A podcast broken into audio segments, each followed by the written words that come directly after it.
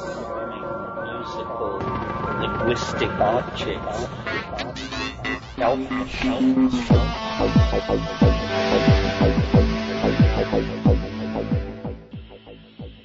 Greetings from Cyberdelic Space.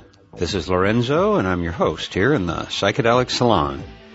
And uh, along with me, virtually at least, are several fellow saloners who have made donations to help with the expenses here in the salon. So a great big thank you goes out to Edgar A., Anomi, I think I'm pronouncing that right, uh, our regular monthly donor, Mark C., who writes, Lorenzo, I appreciate the diversity in featured speakers that you've included lately and was wondering if you have any talks from Robert Anton Wilson, Marshall McLuhan, Aldous Huxley, or Andrew Weil. Thanks, Mark.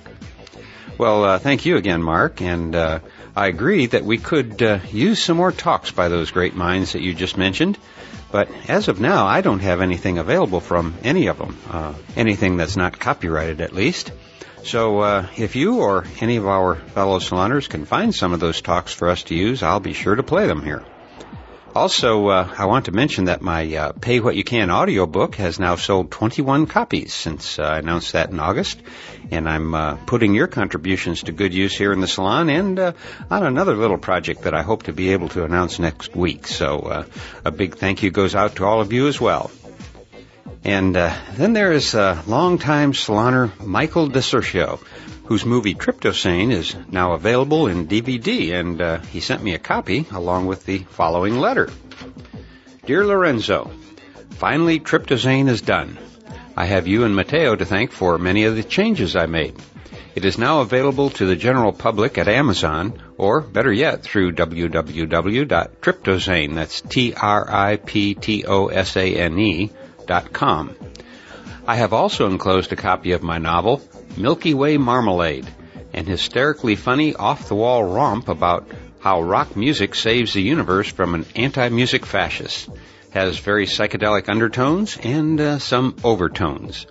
Also enclosed is a Terence McKenna lecture you may have heard, but I have not heard it on your show.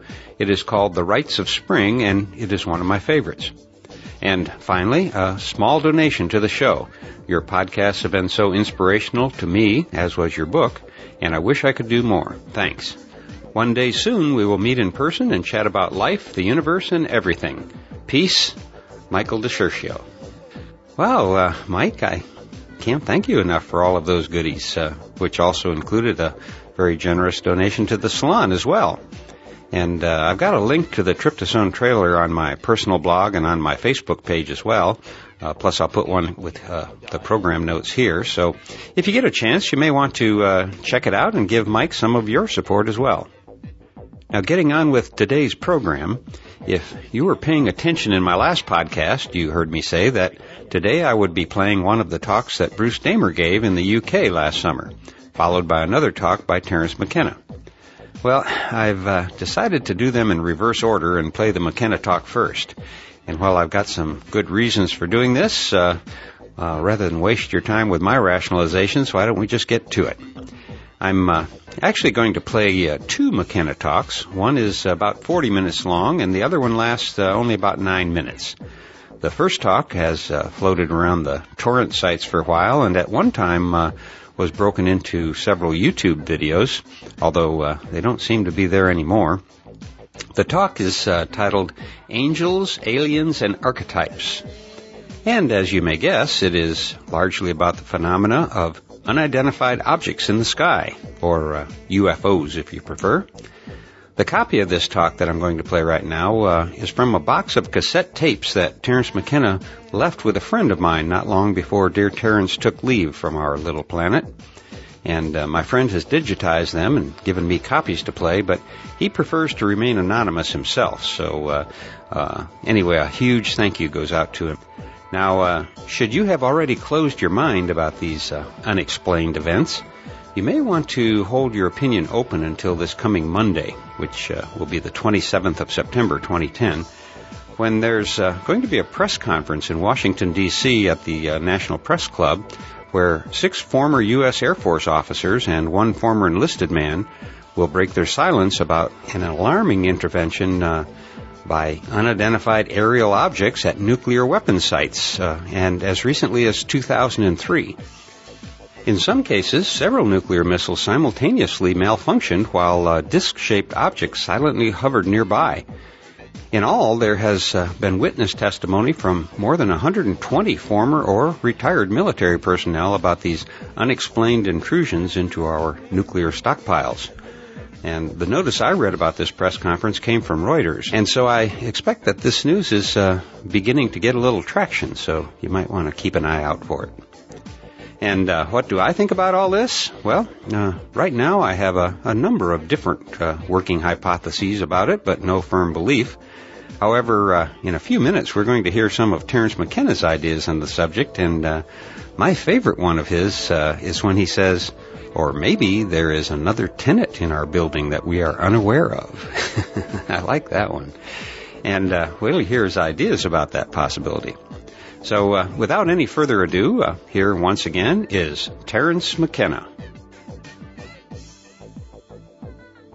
I'm aware of how late in the day it is, and I know some of you must be double parked, so uh, I'll make this as uh, succinct as possible. This morning's discussion caused me to wonder uh, how much we would understand about electricity if our method of studying it was to stand on the tops of high hills and wait to be struck by lightning. It seems to me that's sort of the position that we're in vis-a-vis uh, the UFOs. We have no real theory. We have conjectures we have fiercely defended hypotheses, but we have very little that is concrete uh, to go on. It's almost as though the issue of the UFO were an onion, and as we peel the layers of the onion, we discover when we get to the center that there is nothing there whatsoever left. It reminds me that uh, if you cross an onion with a UFO, uh, what you get is a flying saucer that brings tears to your eyes. And uh, so what I would like to do is just based on the notes I took uh, today to review what the options available to us are in terms of trying to get some kind of intellectual handle on this phenomenon, and I'll move through them rather quickly. Uh, one possibility that I suppose is now out of fashion because it wasn't mentioned here today, other than what Jacques said about ball lightning and plasmas, is that the UFOs are somehow natural phenomena, perhaps piezoelectric uh, forces that have an ability to interact with the delicate electrochemical machinery of the human nervous system to create an impression of hallucination or visitation or abduction. That's one possibility. The more serious contenders uh, as explanations, I think, fall into three categories. Is it us? Are we being visited? Or is there another tenant in the building that we are unaware of.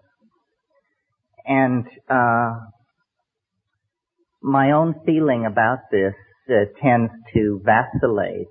I have had contact experiences. I have seen a UFO very close. I have met with entities from other dimensions and it has not impelled me to take a strong position I paid very close attention when these experiences were happening to me, and there always seem to be loose ends that uh, argue against whatever hypothesis seems currently most attractive. And though Jacques didn't mention it today, I recall in his book, The Invisible College, he stressed the absurdity that seems to attend the contact experience that if the contactee will truly tell the unvarnished truth, then there will be elements in the story which will make the contactee look like a moron. In other words, the invalidation of the experience is a, an inimical part of its structure. Almost as though the entities were saying, well, you may tell this story if you wish, but if you tell it truthfully, you'll be taken for a fool. Well, there's nothing wrong with being taken for a fool, except that it does seal the phenomenon rather nicely away from the very sober ladies and gentlemen who are making their careers in some branch of science. They are not interested in investigating the kinky, the anecdotal, the possibly pathological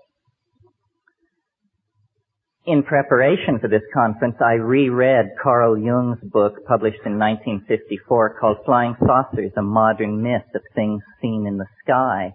And to my mind, no one has really gone beyond Jung.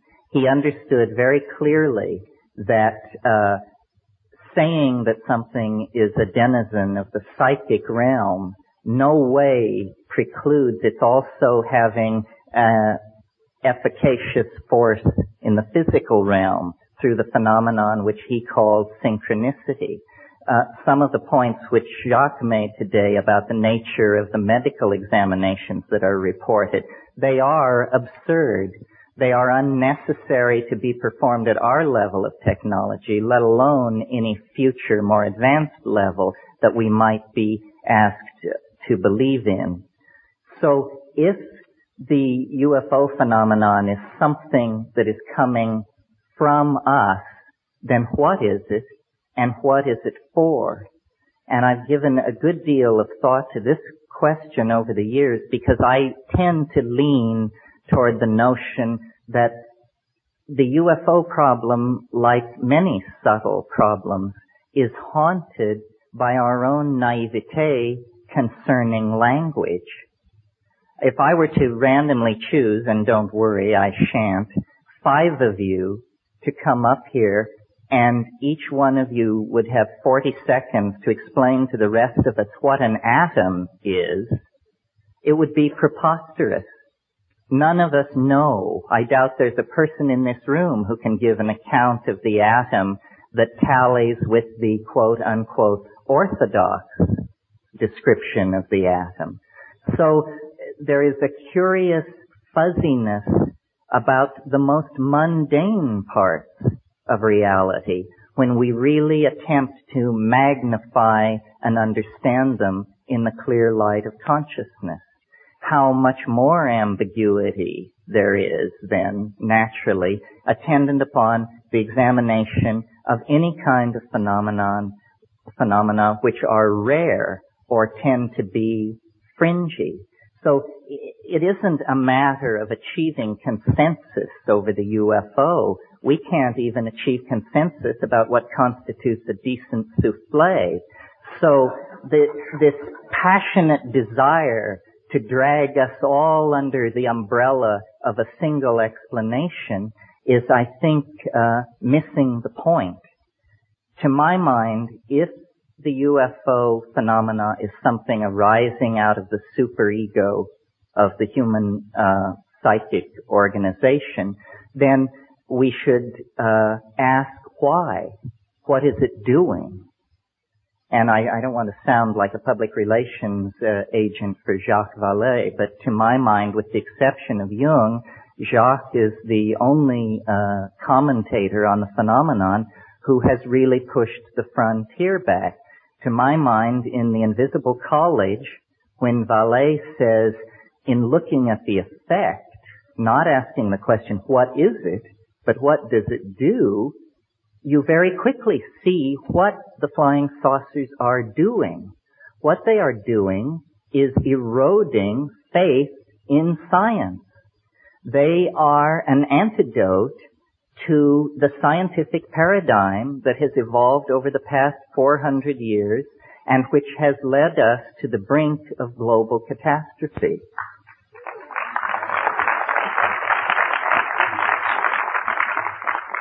So the notion being developed here is that within the structure of the human psyche, there is something like a governor, something like a monitoring circuit, which when a society begins to evolve in a pathological or lethal direction, phenomena can be induced not by the egos of men and women, not by their institutions, but by the overmind, the, le- the collectivity of the human species, phenomena can be induced which are so corrosive to the ideologies currently in place that their underpinnings are cut away, their validity is called into question, and their programs for social development and control are invalidated and destroyed. Now, a perfect example of this is the rise of infant Christianity. If you'll cast your mind back to the situation in uh, the early years of the Christian era, uh, and imagine the mentality of a Roman aristocrat, a person of power in Roman society, their physics is drawn from Democritean and atomism. Uh, in other words, they are thoroughgoing materialists. Their social theory is drawn from Epictetus and Plato. They are, in fact, extremely modern people by our own standards. However, among the gardeners and kitchen help and stable boys, there is news of a momentous event in the Middle East. A Jewish rabbi has triumphed over death and risen after three days in the tomb. Should the master of a Roman household have caught wind of this kind of uh, uh, superstitious talk among the help, he would have just dismissed it with a sneer. What a preposterous idea. And it is a preposterous idea. Nevertheless, the fact that an idea is preposterous has never held it back from making zealous converts. And within 120 years after the Annunciation of the birth of Christianity, its missionaries were beating on the gates of Rome attempting to convert the emperor. Now I see a similar situation in the modern context that rationalism, scientific technology, which began and came out of uh, the scholasticism of the Middle Ages and the quite legitimate wish to glorify God through an appreciation of His natural world turned into a kind of demonic pact, a kind of descent into the underworld, a nekyia, if you will, leading to the present cultural and political impasse that involves massive stockpiles of atomic weapons, huge propagandized populations cut off from any knowledge of their real histories, uh, male-dominated organizations plying their message of uh, lethal destruction and inevitable historical advance. And into this situation comes suddenly an anomaly, something which cannot be explained. I believe that that is the purpose of the UFO to inject uncertainty into the male dominated paternalistic rational solar myth under which we are suffering.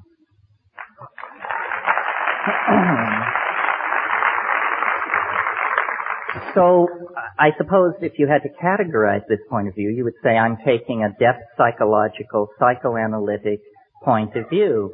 What I'm saying is that the UFO is nothing more than an assertion of herself by the goddess into history, saying to science and paternalistically uh, governed and driven organizations, you have gone far enough. We are going to turn the world upside down. Your science is going to be shown up for what it is nothing more than a pleasant metaphor usefully extrapolated into the production of toys for healthy children. That's what science is good for. It is not some meta theory at whose feet every point of view from astrology to acupressure to channeling need be laid to have the hand of science announce thumbs up or thumbs down.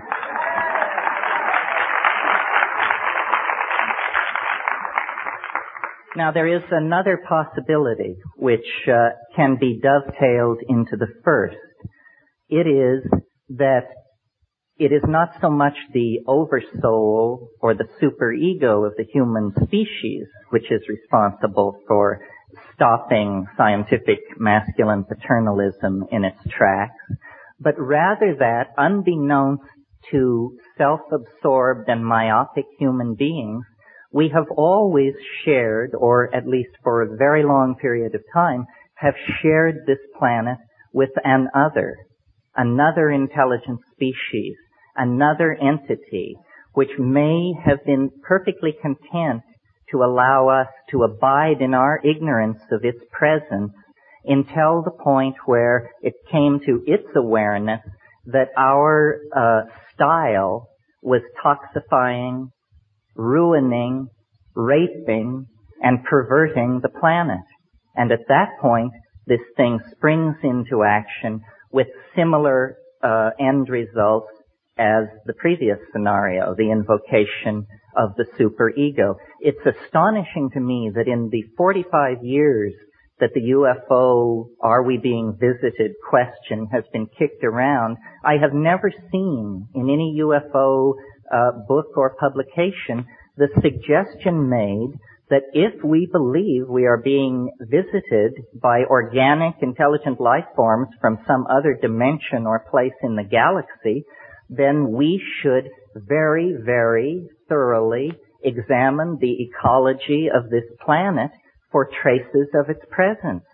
What assurance do we have that the several million life forms that we know to exist on this planet all evolved here? Do we have any assurance? There are ways to gain that assurance by doing uh, comparative DNA sequencing and this sort of thing. Some of you may know my own position, or one of my positions, which is that uh, plants and fungi containing psychoactive compounds are extremely viable candidates for extraterrestrial intruders into the environment of this planet. Uh, and this is not to put down Whitley's story, which is a very interesting story, but had he prefaced his story with the comment that before it all happened, he took five grams of mushrooms, I doubt he could have sold it to his mother. Because in the world where mushrooms and other psychedelic plants are imbibed, such stories are commonplace. It's no big deal. So I'm always amused by UFO investigators and compilers of data who will tell you, well, the first thing we did is we got rid of all the stories told by anybody who was intoxicated on anything. It seems to me that move has probably absolutely precluded any possibility of understanding what is going on. You see, culture is uh, something that we wear like clothes. And we're very much at ease with culture. Our mind is very much at ease with culture. And we gather the language of a given culture around us. Culture is the mind unperturbed. When a shaman or an ecstatic visionary goes into the wilderness and through ordeal or yogic practice or breath control or the taking of a psychoactive substance perturbs the mind, then we see what the mind is out naked, undressed from the clothing of language and convention. That's why I've made this point over and over again. There cannot, there will not be a serious discussion of the origin of UFOs or for that matter of the nature of consciousness itself until we leave the utterly culture-bound, provincial, and hick-like attitude that science has foisted on us about perturbing the mind without the use of psychedelic substances, I think solving the UFO dilemma is going to be uh, as thankless a task as attempting to understand the nature of the universe without availing yourself of the use of a telescope. It is simply tying our hands behind our backs.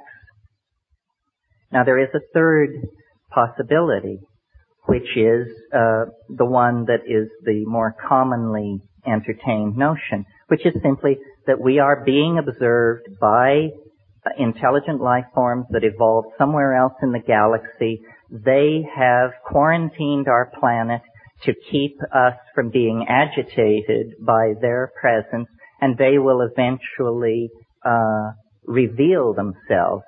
I find this an extremely odious notion, especially the part about how much chaos there will be if the truth is ever revealed. This is nothing more than the reassertion of masculine paternalism. It's right to keep secrets from the rest of us. It's belief that there is a privileged all-male class of people who can be let in on what's really going on, and the rest of us, poor dears, have to be uh, shielded from these tremendously shocking facts. Uh, I discussed this once with an entity, and it said to me, well, you know, we've disguised ourselves as an extraterrestrial invasion so as to not alarm people with what's really going on. We're getting close to the end, folks.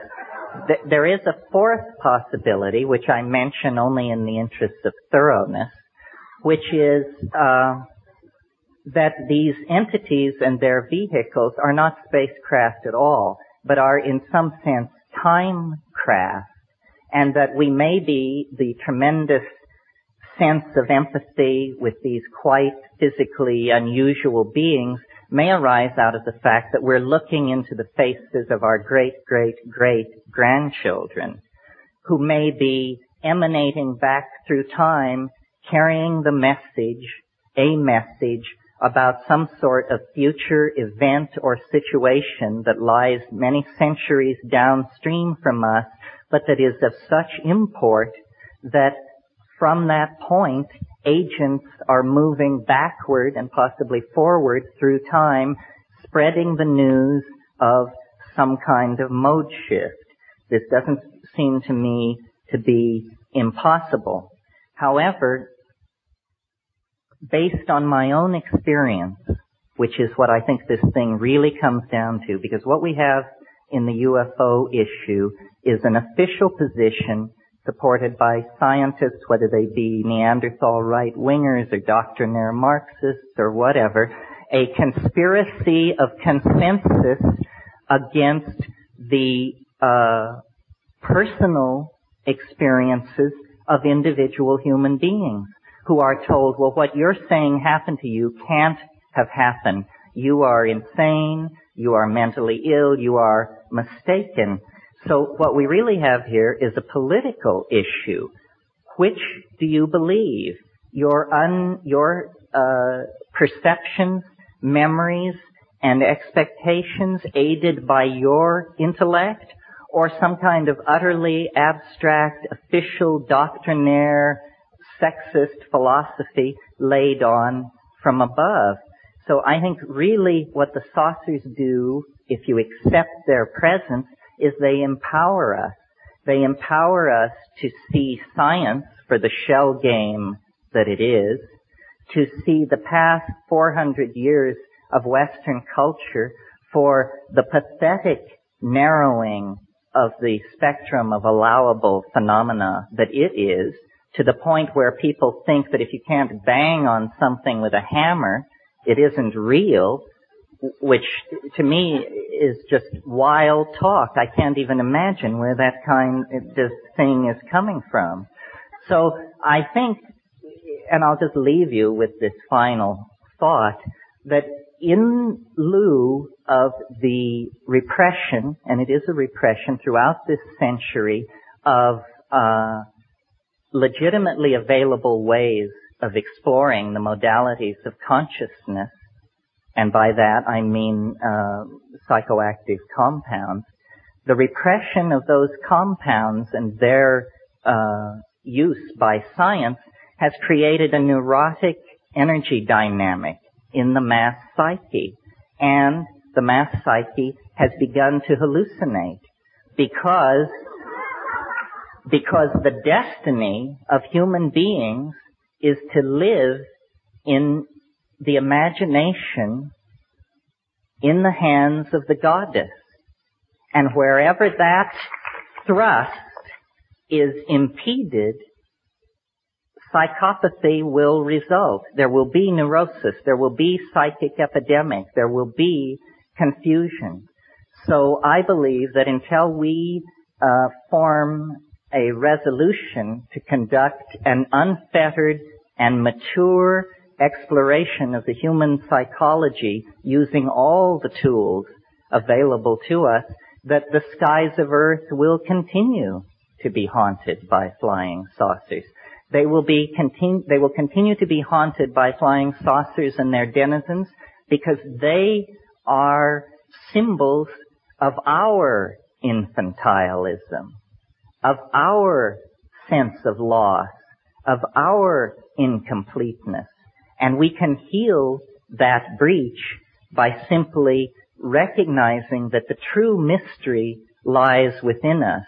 The true mystery is in the mind and its historical promise is the transformation of our society through the abandonment of reason as it has been narrowly defined by this extremely solar, masculine, paternalistic, materialistic legacy that we are the victims of. Well, I could talk for a long time, but I think that's it in a nutshell. Thank you. Thank you.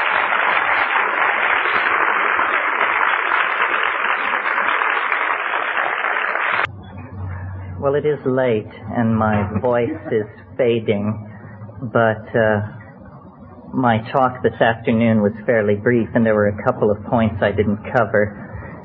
The area that I want to just spend a few minutes on tonight that I didn't touch on this afternoon is what then is to be done?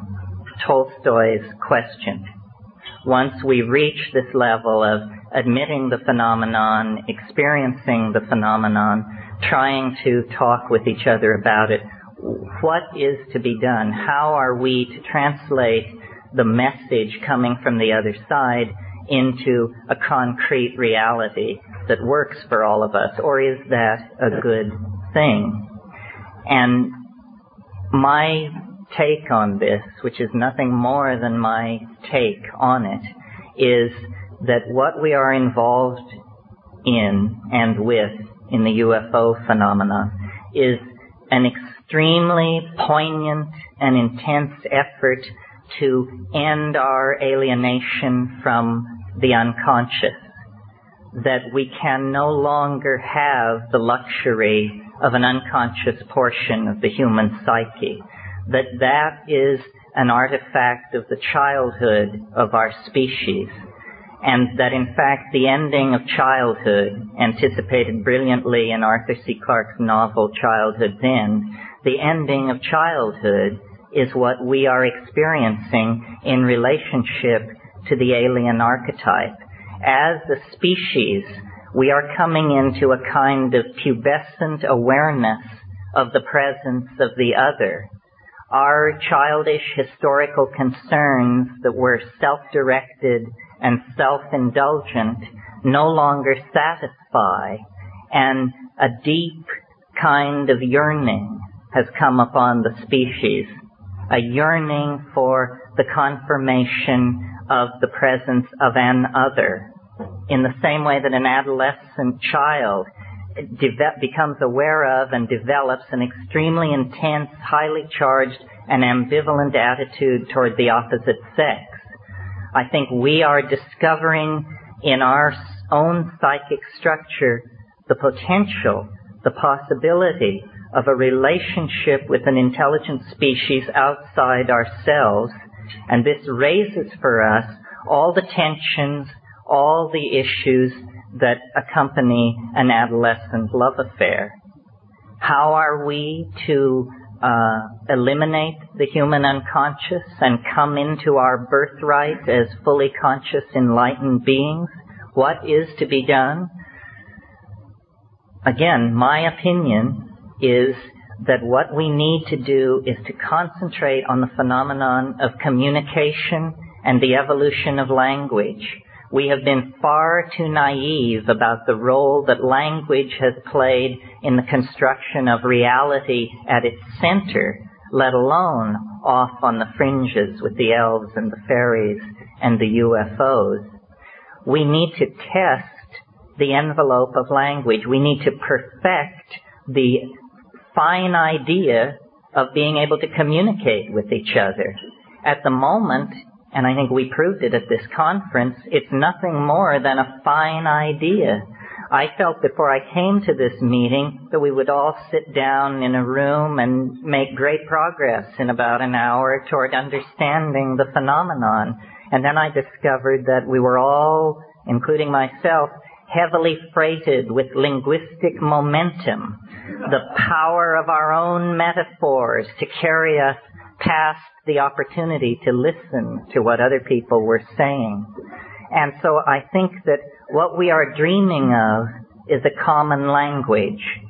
And what the saucers are attempting to teach is the modality of a linguistic transformation in the direction of a kind of communication that is not dependent on culturally sanctioned dictionaries, but that is in the bones, in the neurons, in the synapses, so that the ambiguity which attends all our discussions about reality will be purged from our worldview.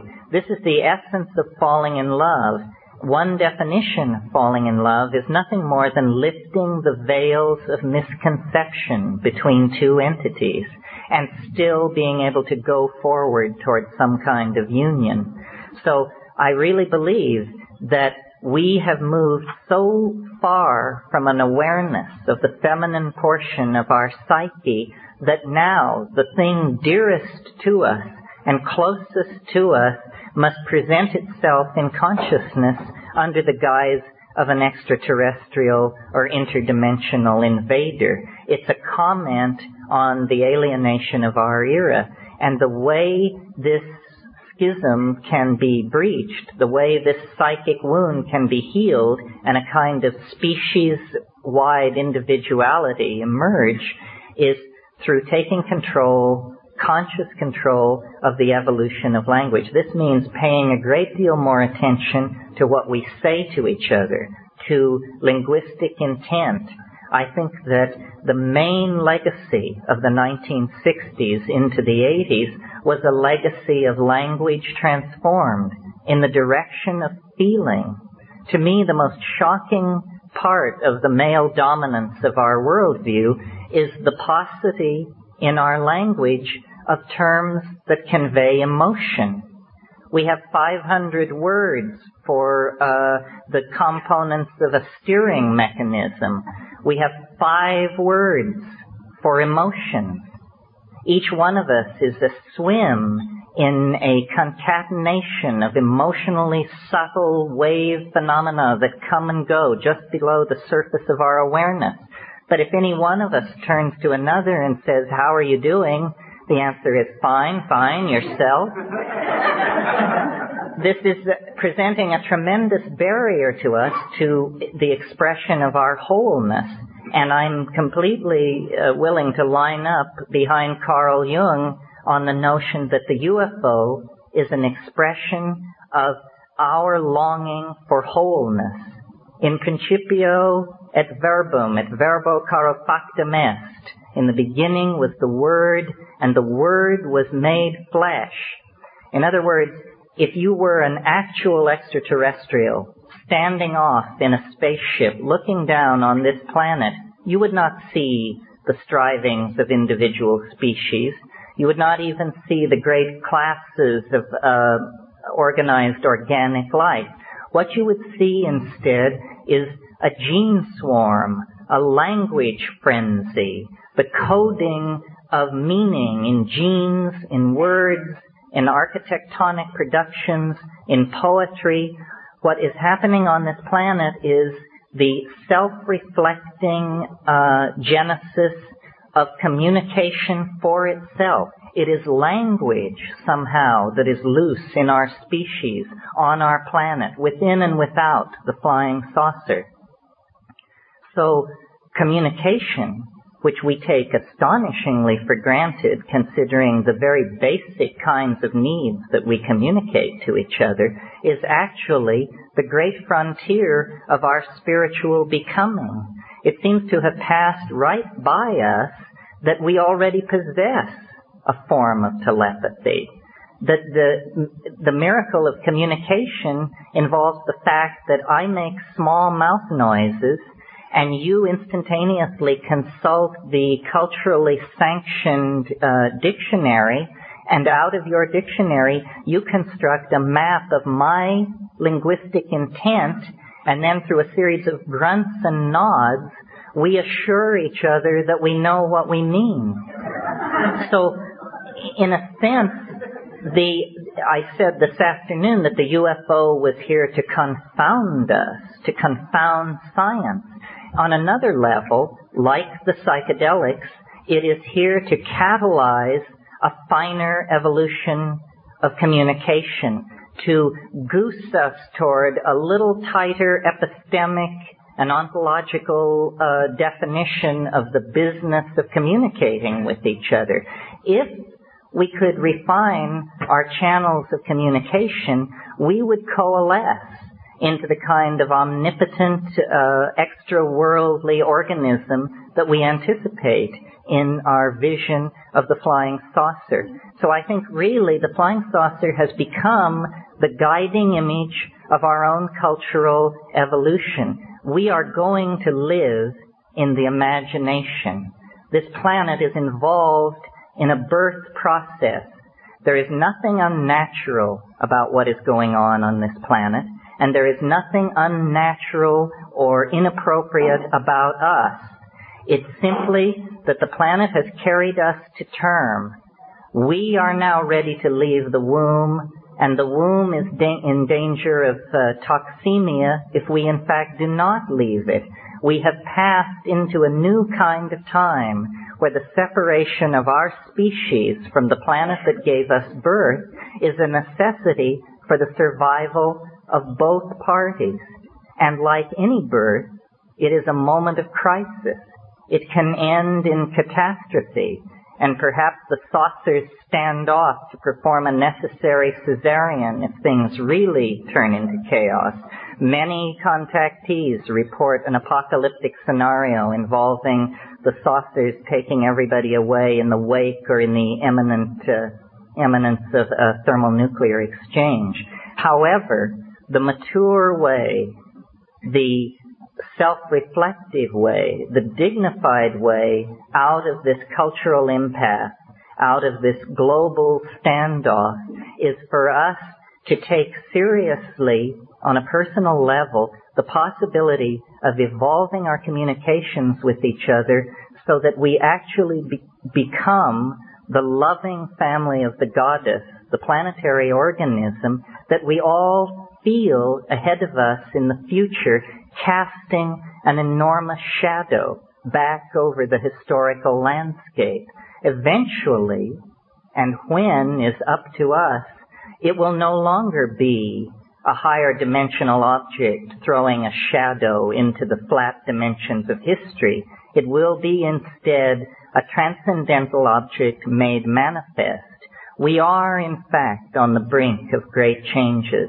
Yes, the UFO phenomenon has been around for hundreds of thousands of years, possibly, but nevertheless, it is somehow spun into the fate of our species and the overwhelming image of self-transcendent flight, of return to a mandalic unity that transcends space and time, is the guiding archetype of our peregrination through history. So I believe that the UFO waits at the end of time in the same way that the individuated personality waits at the end of the ontological uh, development of the individual. And if we act in good conscience and with great faith in each other, we can in fact realize uh, the hope of the Irish prayer which says, may you be alive at the end of the world. Thank you.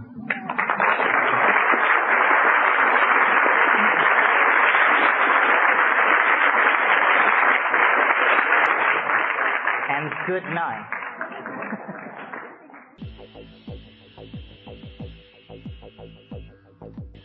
Wow. So, uh, where can I go from there? That uh, has to be one of Terence's more dramatic closing comments, I think. Uh, I've been told that a great speaker never leaves an audience on their highest note, but uh, in this case, I'll have to disagree because I really like the way he ended this talk. But as a podcaster, uh, particularly since I don't feel up to adding my own comments after that rousing close by the Bard McKenna, I still don't want to end on such a high note. And uh, now I've studied some of the great West Coast DJs over the past few years, and I noticed how they kind of magically were able to change the intensity of the night by making a few subtle changes in their mix. However, uh, I'm not that good, so what I'm going to do rather than change the mix is that I'm just going to uh, change the Terence. In other words, uh, I've got a short bit that he did one night that I've uh, just been waiting for a chance to slip in here. It was sent to me by our fellow saloner, Brian Pitkin, and uh, it was in a folder labeled 1991 Mannheim Psychedelic All Stars. And in that folder, I found 20 MP3 files that averaged in time from 13 seconds to 48 seconds. And uh, put them all together, and it only runs about nine minutes. So I've kludged these files together for you, and uh, here's how they came out. An hour ago, I didn't know I would stand on this stage, so before you give your attention to me, I'd like you to give your attention to the person sitting next to you, to the person sitting behind you.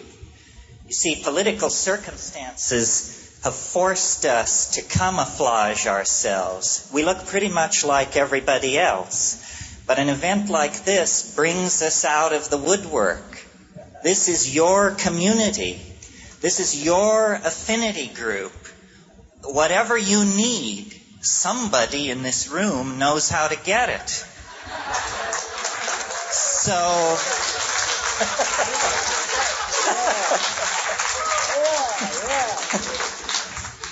So it's not necessarily the four dicks on the stage that are going to lead you into a new world. It's what you do for yourself to make this inner journey. As Tim's mentioned, we've all been down in Linz thinking about virtual reality. And of course, for an American to come to Germany is to think about the great changes that are happening here. And I kept asking myself, what is the uniting theme between psychedelics, virtual reality, and Germany? and the answer is radical freedom. Yeah. Radical freedom. Radical freedom doesn't mean giving somebody the vote. Radical freedom means the right to take over and control our own destiny and the destiny of this planet. Radical freedom means recovering our birthright. What would you think if somebody attempted to take your sexuality away from you? In the suppression of the psychedelic experience, the masters who make the rules have taken away a major slice of what it is to be a human being. This is intolerable.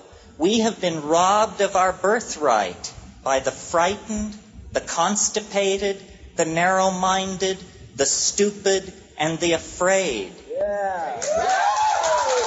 Take back your mind. Take back your mind. That is the message. Now, the psychedelic experience is always criticized, irrelevant, narcissistic, self indulgent. No. The psychedelic experience is the replay of human history in the individual mind. Right. If you don't know where you came from, you don't know who you are. Part of this movement into the future is a recapturing of the archaic, the ancient, the prehistorical. And Tim said it right. That's the Cro Magnon religion of orgy, psychedelic ecstasy, and group sex. well, how do we get how do we get from where we are to where we want to be and why is it so difficult? Well, I think it's difficult because we have a lousy way of communicating. We communicate with words. Words are small mouth noises. Small mouth noises are a very low grade channel of communication. What virtual reality holds out is the possibility that we can create a language where we see what we mean. If we could see what we mean, we would have a kind of telepathy. Anyway, the last point I want to make, because I think this is very important. We all talk about psychedelics, the impact on ourselves, the individual experience. But what are they when you look at a million psychedelic trips? What does it do to society? What it does is it dissolves boundaries. It dissolves the ultimate boundary, which is the ultimate fuck up, which is ego. Ego is something invented by frightened people 20,000 years ago as a way to suppress women, as a way to suppress sexuality, as a way to suppress the wonder inherent in the world. Psychedelics are catalysts for the human imagination. We were called forth out of monkey existence by the fact that we had strange eating habits. And the consequence of those strange eating habits is now a monkey can dream of transforming its collective soul into a flying saucer. This is the goal that lies ahead at the end of history. History doesn't go on endlessly fluctuating centuries into the future.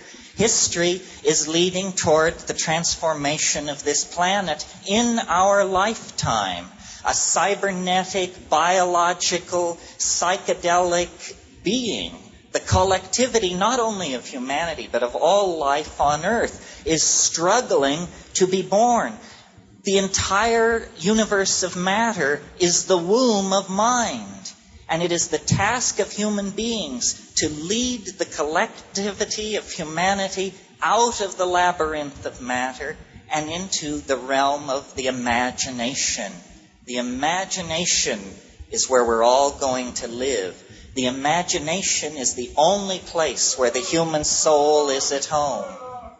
Well, listening to Tim, one thing occurred to me that I wanted to leave with you, and that is what this is all about in political terms is the empowerment of direct experience. We all are sold a bill of goods. Maybe you remember the Bob Dylan song where he says, It is not he or she or them or it that you belong to. This is what psychedelics teach you. We're not going to learn it from Der Spiegel, from Time magazine. It doesn't come like that. Direct experience, your experience, your opinion, your feelings, your sexuality is the only real thing in your universe. Don't transfer loyalty to ideology, to money, to party, to friends, all of these things are outside of the core of your reality. And centuries of programming have been laid on to all of us to take away the power of our own direct experience. This is why psychedelics are illegal. They don't care whether people jump out of windows or any of that. They're not interested in public health. They do not want people to take back their minds. And we're going to take back our minds. Soon. The sooner the better. That's really, to my mind, the bottom line. That's why this thing has potential world consequences. Because an empowered individual in touch with their own existential core can do what that guy did with the 18 tanks. It was an idea that stopped the tanks, and it was an idea expressed not over state radio, not through the newspapers, but by one person taking a stand. You know, a great American philosopher, and I hope it was Emerson, said, no, no, it was Emerson. said, if you are right, you are a majority of one. You are a majority of one. And this is what we all need to realize. We are responsible for ourselves and we will set the agenda for the human future. The mushrooms once said to me, you must have a plan. If you don't have a plan, you will become part of somebody else's plan. You're listening to the Psychedelic Salon, where people are changing their lives one thought at a time. So, uh, do you have a plan of your own, or are you part of somebody else's plan?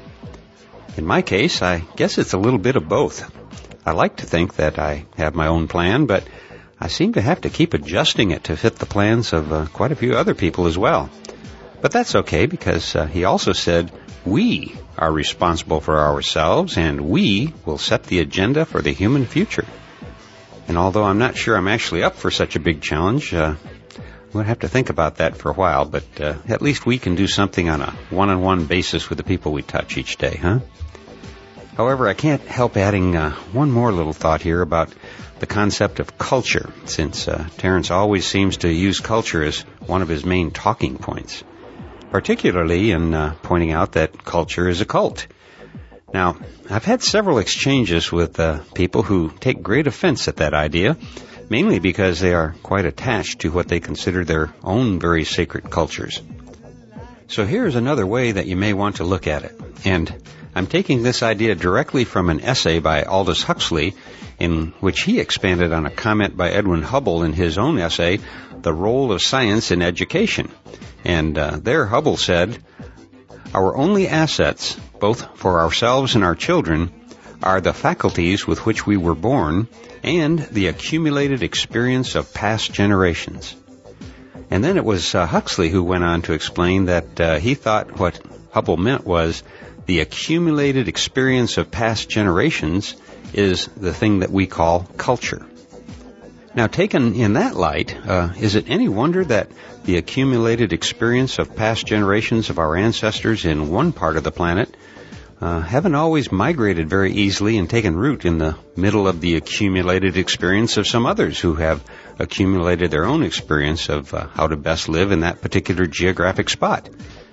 Now, I realize that this is a way oversimplifying things, but I found that by thinking of culture as accumulated experience and uh, not some holy right to be preserved at all cost and regardless of whether that experience is still valid in a networked world, well, for me at least, it helps me better to come to grips with Terence's concept that culture can sometimes be a cult. Well, that's going to have to do it for today, and uh, so I'll close once again by reminding you that this and most of the podcasts from the Psychedelic Salon are freely available for you to use in your own audio projects under the Creative Commons Attribution Non-Commercial Share Alike 3.0 license. And if you have any questions about that, just uh, click the Creative Commons link at the bottom of the Psychedelic Salon webpage, which you can get to uh, via psychedelicsalon.org. And if you're interested in the philosophy behind the Psychedelic Salon, you can uh, hear all about it in my novel, The Genesis Generation, which is available as a pay what you can audiobook that you can download through genesisgeneration.us. And for now, this is Lorenzo signing off from Cyberdelic Space. Be well, my friends.